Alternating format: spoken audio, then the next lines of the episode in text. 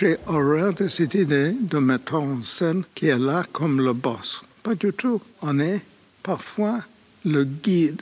J'aurais imaginé quelqu'un de très sûr de lui, très tu vas faire ça.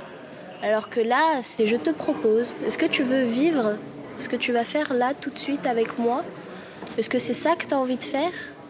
Si oui, fais-le. Et c'est ça, Peter Brook, je pense.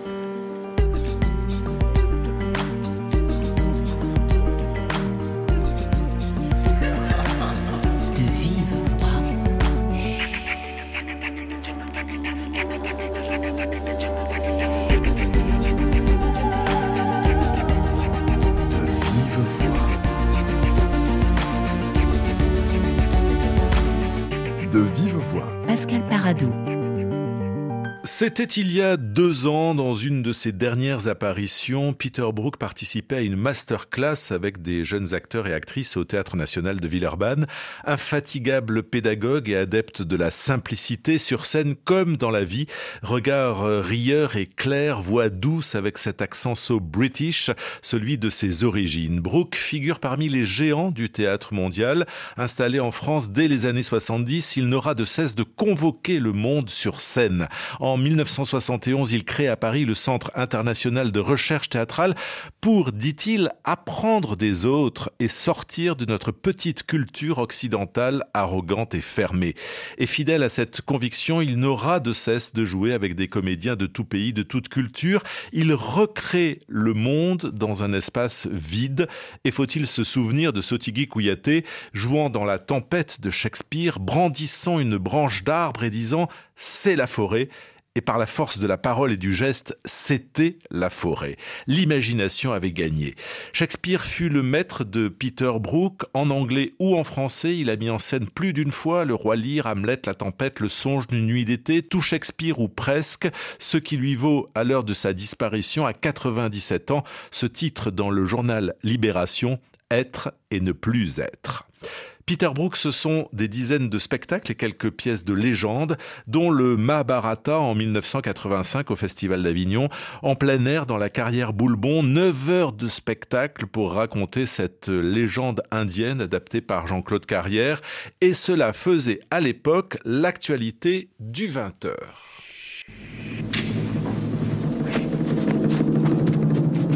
Une carrière de pierre devenue théâtre une légende indienne, changée en pièce française de 9 heures, des comédiens de toutes les couleurs qui jouent des rois et des dieux armés d'arcs et de flèches.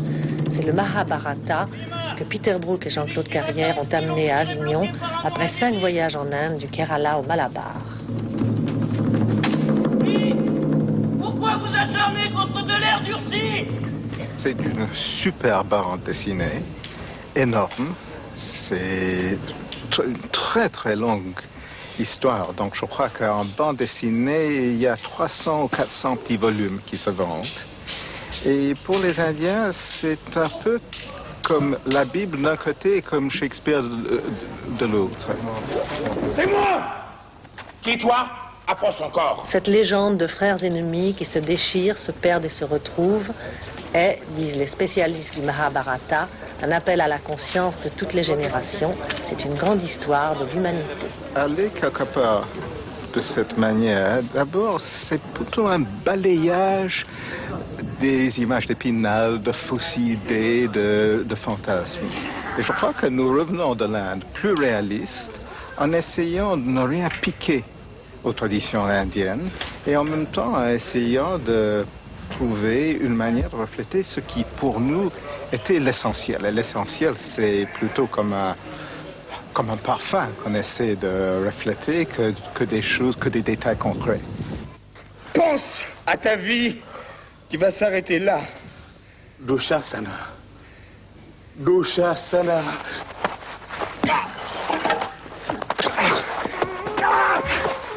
Pauvre avorton stupide.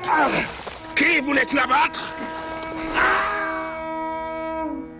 Mise en scène pour l'histoire, ce Mahabharata restera la signature de Peter Brook. Jamais personne avant lui n'avait osé, personne après lui n'a recommencé. Mais il restera de lui aussi un lieu, le théâtre des Bouffes du Nord à Paris, et un comédien qu'il révélera au grand public et qui sera son acteur fétiche jusqu'à sa mort en 2010.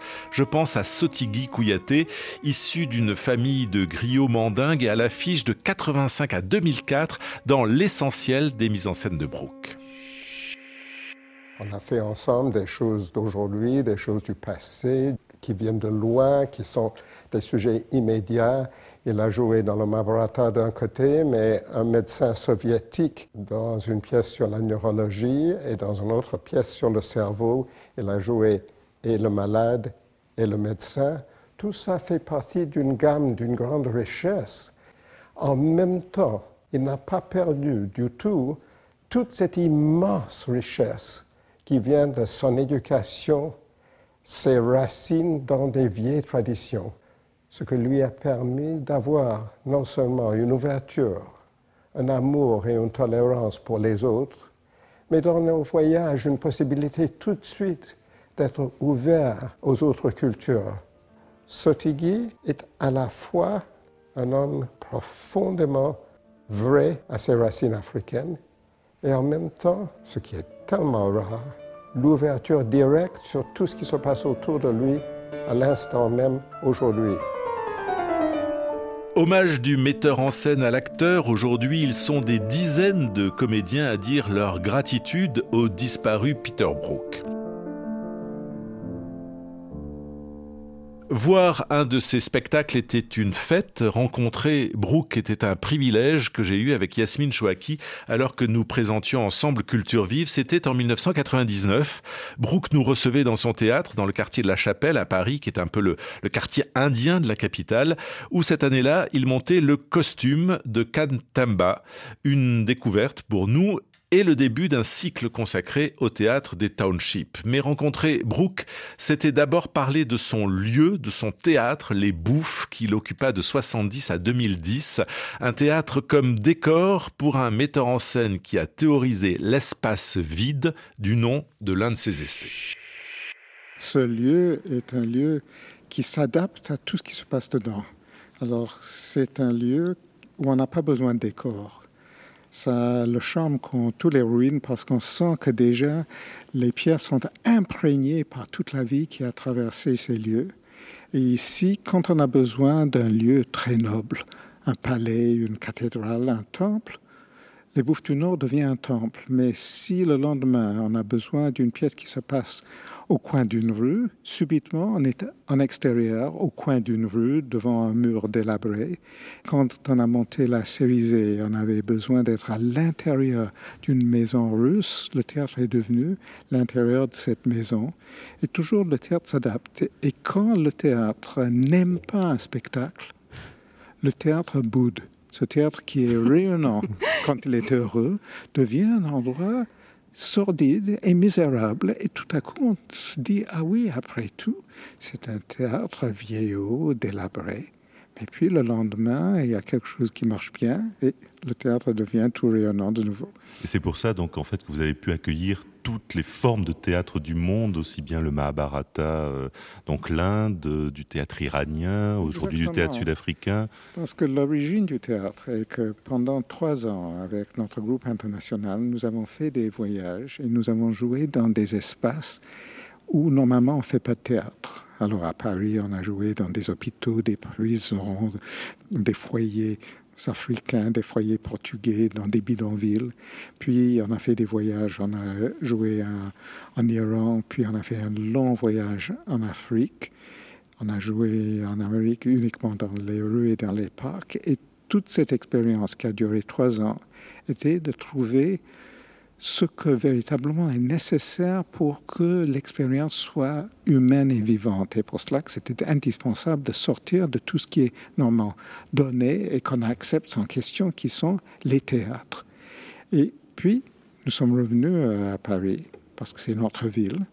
Il fallait reprendre notre métier, qui est de jouer d'une manière professionnelle devant des gens qui achètent leur place. Et en même temps, on voudrait que les fruits de cette expérience soient incarnés dans un lieu.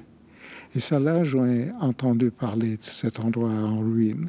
Et quand je l'ai vu, je vu qu'effectivement, dans cet endroit, on pouvait retrouver les conditions qu'on trouvait pendant nos voyages, qui étaient cette relation très simple, très intime, sans prétention, sans forme imposée par l'architecture du lieu. Et c'est pour ça que les Bouffes-du-Noir est devenu d'une manière plus ou moins permanente notre théâtre. Donc ça c'était en 70 et vous y êtes encore euh, toujours. Est-ce que pour autant cette longue cohabitation avec ce lieu, Peter Brook, fait de vous euh, un metteur en scène parisien? Je ne sais pas ce que je veux dire. Je suis à Paris, je suis très heureux d'être à Paris, mais tout notre travail est international. Alors, si vous dites parisien pour dire donc pas d'ailleurs, je ne peux pas l'accepter parce que le but d'un groupe international, d'une recherche internationale, est de toujours de dire grâce au théâtre, on peut passer à travers ces barrières qui existent partout, qui disent qu'un Africain n'est pas la même chose qu'un Anglais, un Anglais n'est pas la même chose qu'un Japonais. Non, nous acceptons que la gloire de l'espèce humaine est qu'il y a tant de différences, mais la misère de l'espèce humaine est si, à cause de ces différences, ça crée des barrières, des snobismes. Mais le moment où on voit qu'au contraire, on est très différents les uns des autres et à la base, nous sommes tous identiques, alors on peut tout faire pour relativiser les barrières. C'est pour cela que le moment où dites êtes-vous parisien, je pense oui, et autre chose aussi, je l'espère bien. J'ai lu quand même que votre grande crainte, c'était que ces bouffes du Nord deviennent un jour ou l'autre un musée. Ah oui, ça serait terrible. C'est tout simplement parce qu'on sait que ça se passe, par exemple, à Paris. Il y a une tendance qu'on ne trouve pas tellement dans les autres villes de coller sur le nom du théâtre le nom de celui qui a beaucoup travaillé dedans. Donc, le théâtre a acquis des noms doubles. Il y a le théâtre à Montparnasse, Gaston Party, et ainsi de suite. Et je ne voudrais pas que pas seulement mon nom, mais surtout le travail que nous avons fait reste comme une main morte sur le théâtre. La tradition, c'est une bonne chose, mais en même temps, la tradition qui devient sclérose et quelque chose à balayer tout le temps. Toujours en mouvement, Peter Brook a, commencé à s'intéresser au théâtre africain dès la fin des années 70 avec un texte de Birago Diop, puis de Ampateba et de quelques auteurs sud-africains, Atol Fugar ou Kantemba. Cette année-là, il présente Le Costume, The Suit, une comédie tragique d'un couple à trois où le mari trompé oblige sa femme à vivre en permanence avec la représentation de sa faute, c'est-à-dire le costume de son amant.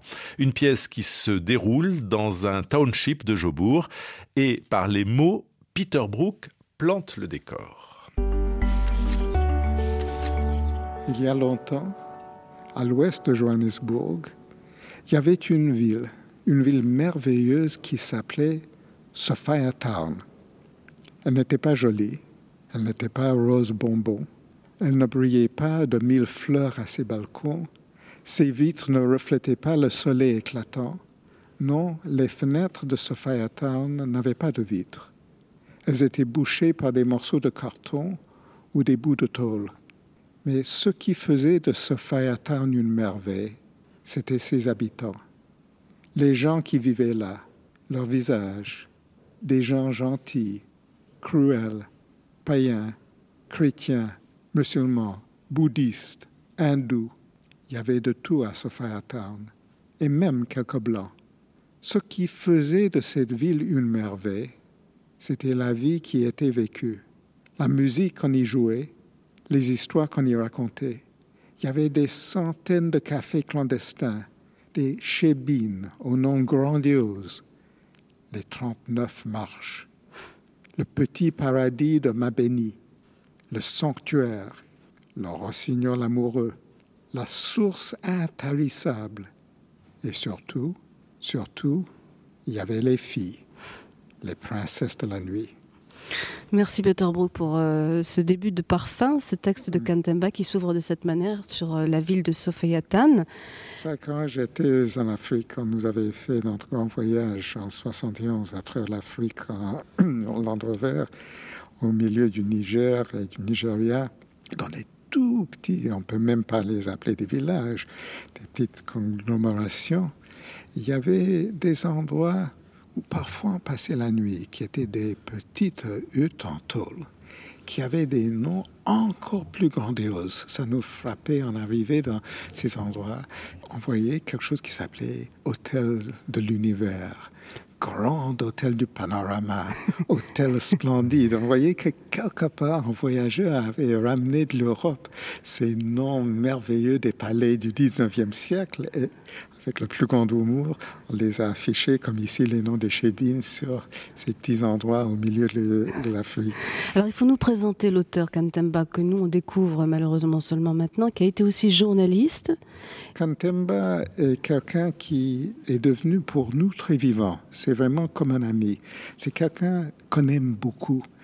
C'est un jeune homme qui, à l'époque de Sophiaton, dans les années 50, était le journaliste de la première revue noire qui s'appelait The Drum, qui était un journal très osé et qui, dans l'équipe, était entièrement noir. Et ça, c'était sans précédent à l'époque. Et c'était une équipe très jeune. Il y avait des jeunes qui faisaient la rédaction, qui étaient les journalistes, qui faisaient les papiers et aussi qui faisaient les photos. Tous très, très brillants chacun à sa manière. Et, parmi eux, ils avaient un très jeune que tout le monde adorait, qui était respecté et admiré comme un, jeune génie, un petit héros, qui était en même temps comme un poète maudit. Parce que tout en étant le plus brillant, avec le plus grand humour, le plus grand virtuosité, il était si proche de la réalité de tous les jours que cet homme qui avait une immense immense talent, immense joie de vivre, en même temps passer toutes ces soirées, toutes les nuits dans ces chébines, qui étaient des endroits complètement illégaux, où il buvait toute la nuit avec des putes, parce que c'est là où on trouvait les jazzmen, les mm. putes et les gangsters. C'était des lieux de parole, en fait, les chébines. Et là, il n'y avait rien d'autre à faire à part boire mais un alcool dégoûtant et qui détruisait très rapidement, illégal et détruisait rapidement la santé, il n'y avait rien à faire que de jouer la musique et surtout parler, parler, parler. Alors, comme c'était le plus brillant de tous les parleurs, les gens se trouvaient autour de lui et nuit après nuit, ils discutaient, ils parlaient et puis ils finissaient par raconter des histoires. Il est mort très jeune, il était en exil, la loi interdisait un noir de publier. C'est incroyable. Alors il est passé à travers la frontière à Lesotho où très jeune il est mort d'alcoolisme. Mhm. Mais quand il était, il est même viré de son journal parce qu'il buvait trop. Mais c'était vraiment un, un, poète tragique et damné. Et il était tellement conscient du temps qui passait qu'au lieu d'écrire des romans, il n'écrivait que des contes et des nouvelles. Et parmi ces nouvelles était le costume. Pour autant, c'est pas une pièce de théâtre à part entière parce qu'il y a des moments de la pièce où euh, le narrateur raconte et des moments où le comédien prend le pouvoir et, joue son propre personnage. Il y a continuellement comme ça dans le texte et dans votre mise en scène un va-et-vient euh, entre le narrateur et le comédien. Mais c'est ça qu'on aime, parce que ça qu'on aime beaucoup dans tout ce théâtre des townships et la liberté absolue qu'ils prennent avec la forme théâtrale. Tout est possible. Et ici, moi, j'appelle la forme, dans ce cas-ci, du free jazz. C'est-à-dire qu'il y a une histoire à raconter. Le théâtre n'a pas de règles. Ce sont des choses qui sont imposées parfois par certains philosophes ou certains spécialistes qui durent un certain temps et heureusement sont balayés par la suite. Il n'y a pas de règles. Au théâtre, on peut tout faire, surtout si on est en relation directe avec le public comme un conteur. Alors ici, pour raconter ces histoires, la narration glisse d'une forme de théâtre.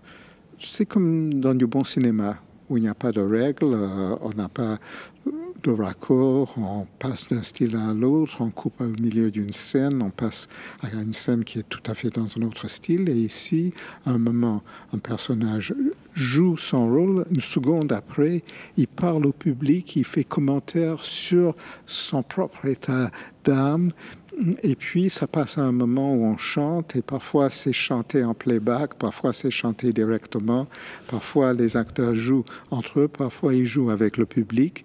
C'est du free jazz.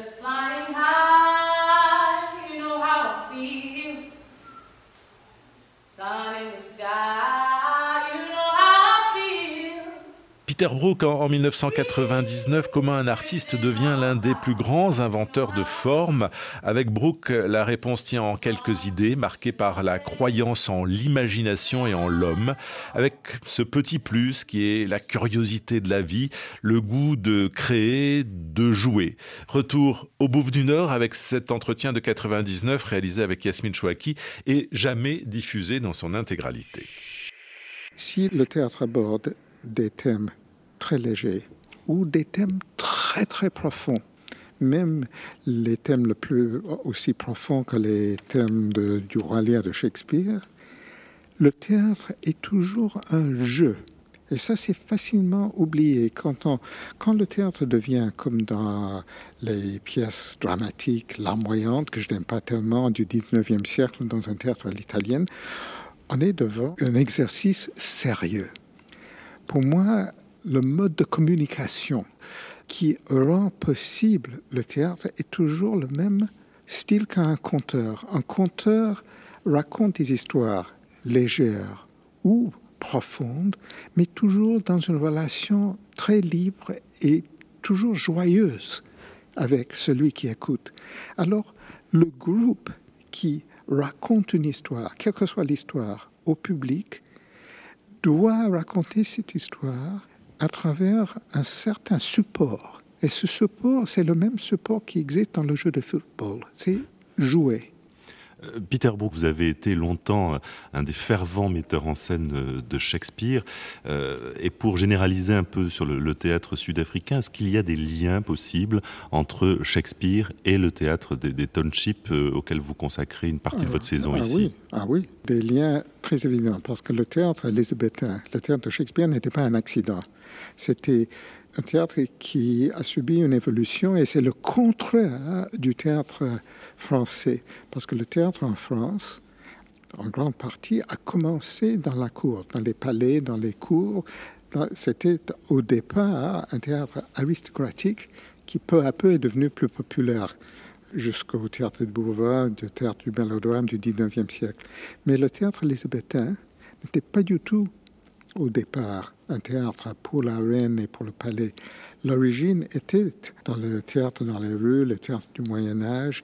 Et quand ça a pris sa forme shakespearienne, c'était dans un théâtre populaire en plein air où il n'y avait pas d'unité de style du tout. L'idée qu'on puisse avoir une unité de style, qu'il fallait poser cette question, comment ça se fait qu'il y a des personnages qui parlent d'eux-mêmes, qui font mm. des monologues et puis qui jouent des scènes, tout Shakespeare est dans cette même transition free jazz, comme si l'acteur prenait tout de suite l'arme, l'outil qui correspondait le mieux à cet instant-là à faire passer quelque chose directement au spectateur qui était à un mètre de, lui, sans barrière de scène, de rampe, de quoi que c'était.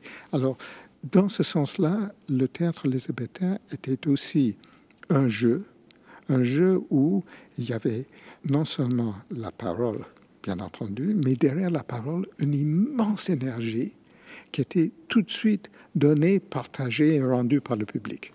Est-ce que le théâtre des townships est toujours euh, vivace, vivant, euh, toujours une source d'inspiration pour vous dans votre travail? Non, parce que non, c'est parce que depuis qu'on a commencé notre travail avec le Centre international, notre théâtre était ce théâtre d'improvisation on a appelé toujours carpet show. C'est-à-dire, pour nous, on avait besoin que d'un tapis, d'un carpet, et là-dessus, c'était l'univers. Mhm. Et tout le reste était le jeu des acteurs.